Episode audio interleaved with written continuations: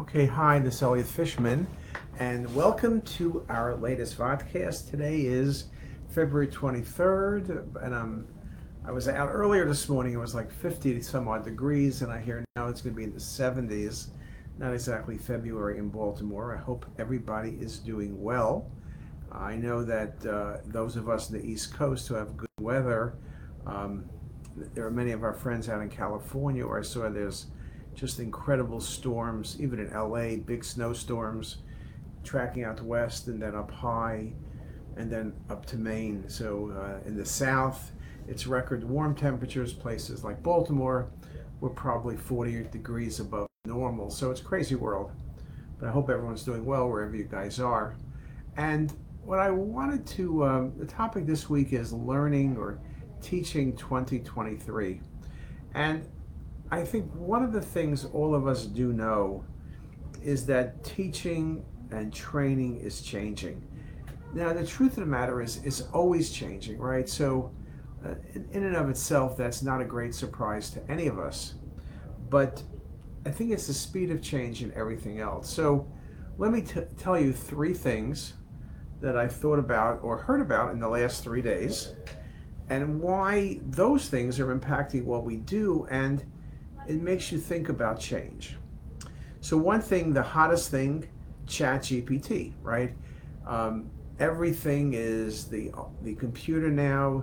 Someone that saw with OpenAI and Microsoft and Google, where computers can create all the articles themselves, do all the research, do all the writing, and look like it's a scientific publication.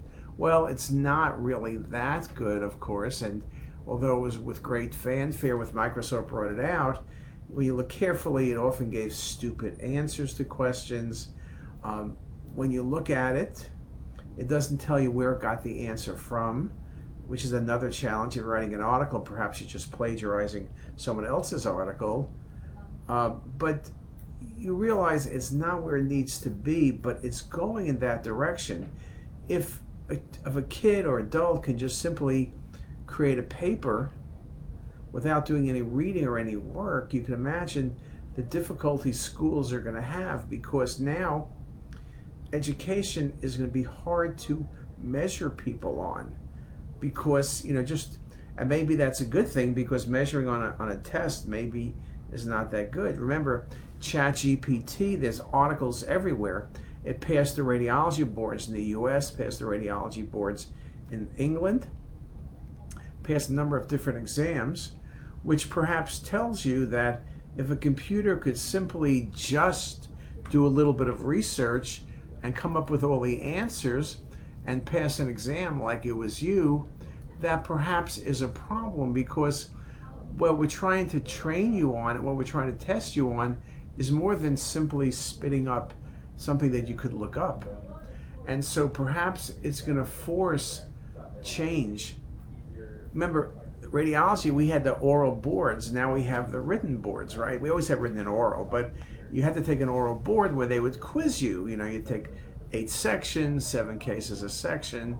There'll be a lot of, you know, learning how to answer a question, learning how to talk with a clinician, everything else. Now it's like you look at it, pancreatic mass and ABCD. Is it neuroendocrine? Is it adeno? Is it all the above?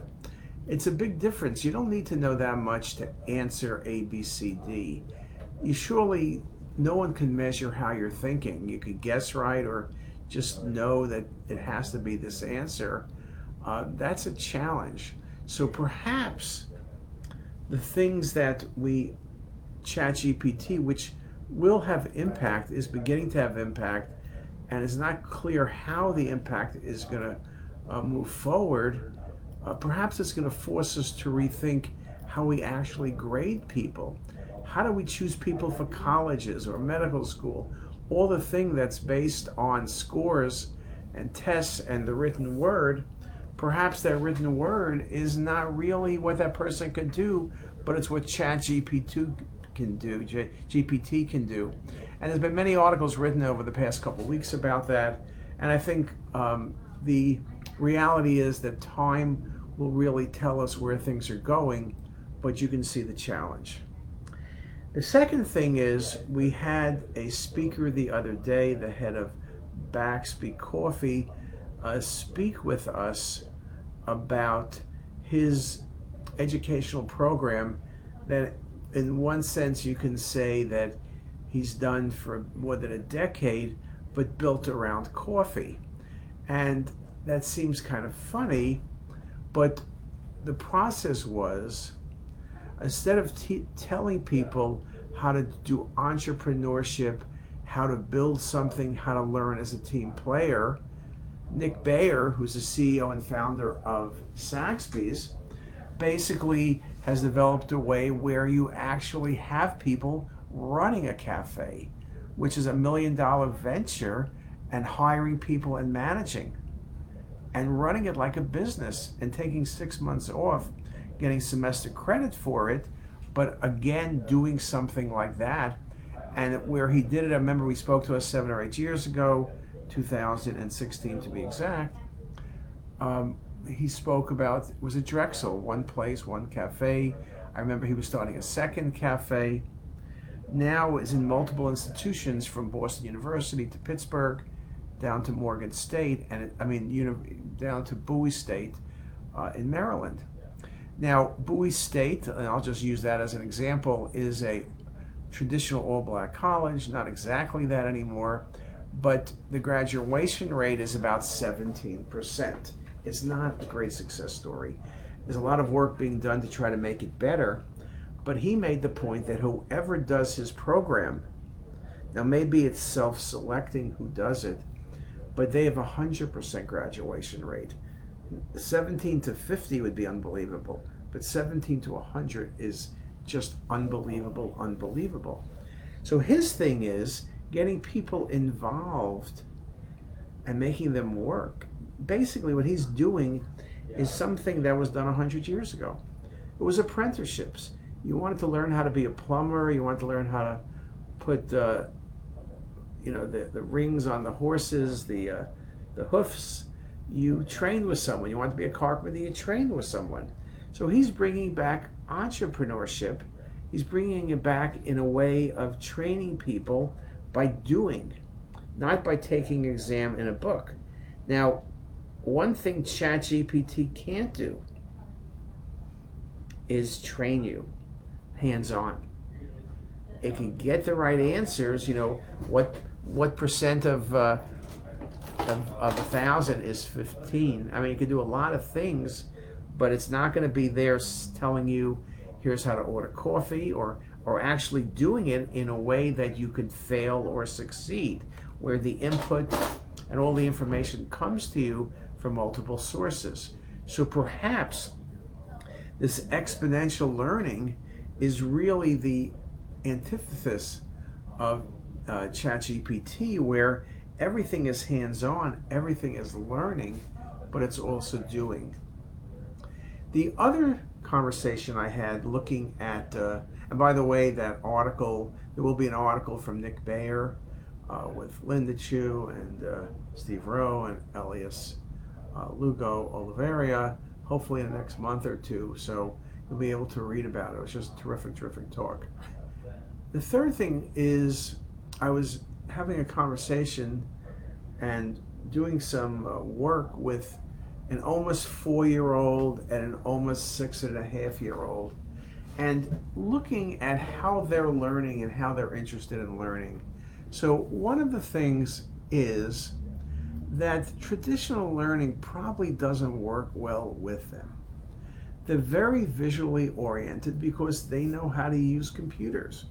It's the first generation when computers were part of your life, not something added on. You were born with high bandwidth.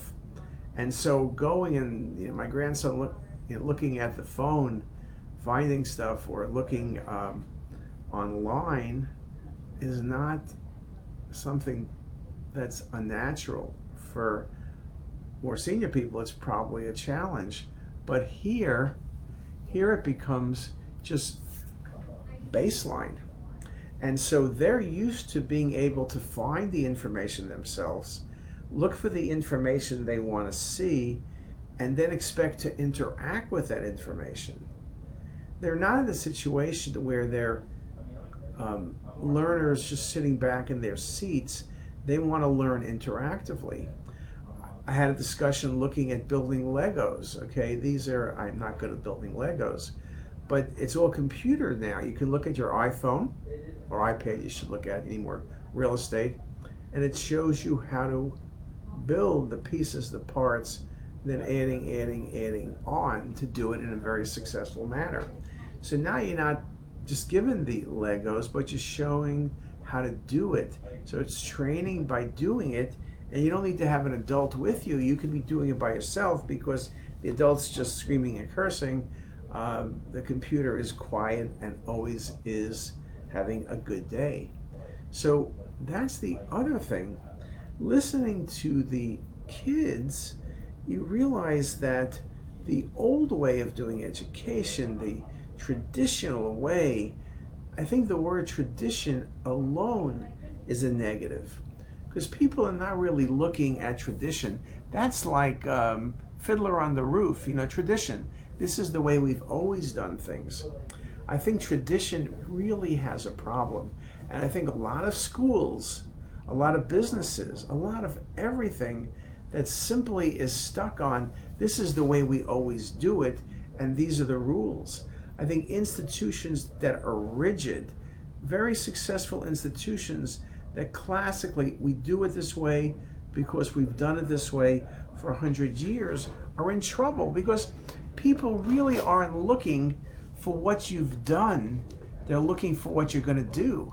But you have many people in power who are simply the ultimate bureaucrats, and their strength is in saying no. Their strength is not in saying yes, or let's try it, give it a run, and let's see what happens. I think the next generation, the generation of kids in school now, beginning in pre-K and 1 and 5 and everywhere else, are not listening to your stories of walking to school and walking home uphill in both directions. They know that's a bunch of nonsense. They kind of look at you like you're a crazy person. They want to know what it is we're doing today and where we're going tomorrow. They want to know why not. Why can't we do it this way? What do you mean, no? They are the ultimate people in questioning authority. They're the ultimate people in questioning the status quo. I think most education is the status quo. We've always done the training this way, and I think that is going to be a problem because the status quo is not going to work. If you want to engage people, you have to engage them where they are and challenge them. Simply doing yesterday's battle, we published an article on education just a couple weeks ago entitled, I think it was JSCR, talking about how fighting yesterday's war. You know, in World War II, the French lost in about a few days. They built that big Maginot Line, right, because they thought Germany was going to attack like they did in World War I. Well, that was World War I. You were fighting World War I. Germany simply went around the barriers, and so, you know, then you're on the other side and you were captured. It's a classic thing. You're fighting yesterday's battles. You're not looking for tomorrow. And I think the kids, I think our trainees, I think people who will be our trainees are looking very closely at where things are going tomorrow, not where things were yesterday. And I think if we do education, we better make certain that we're not fighting yesterday's battles, or we're going to be in trouble. And with that, let me say hi to Lidiana. Lidiana, we keep trying to reach each other. Lidiana's out in Palo Alto. I hope it's not getting any snow in Palo Alto or crazy weather that I was reading about in the paper. But hope everyone is doing well, and we'll see you next time. You got any comments, suggestions, thoughts? Please let us know, and we'll get back to you. Bye, guys.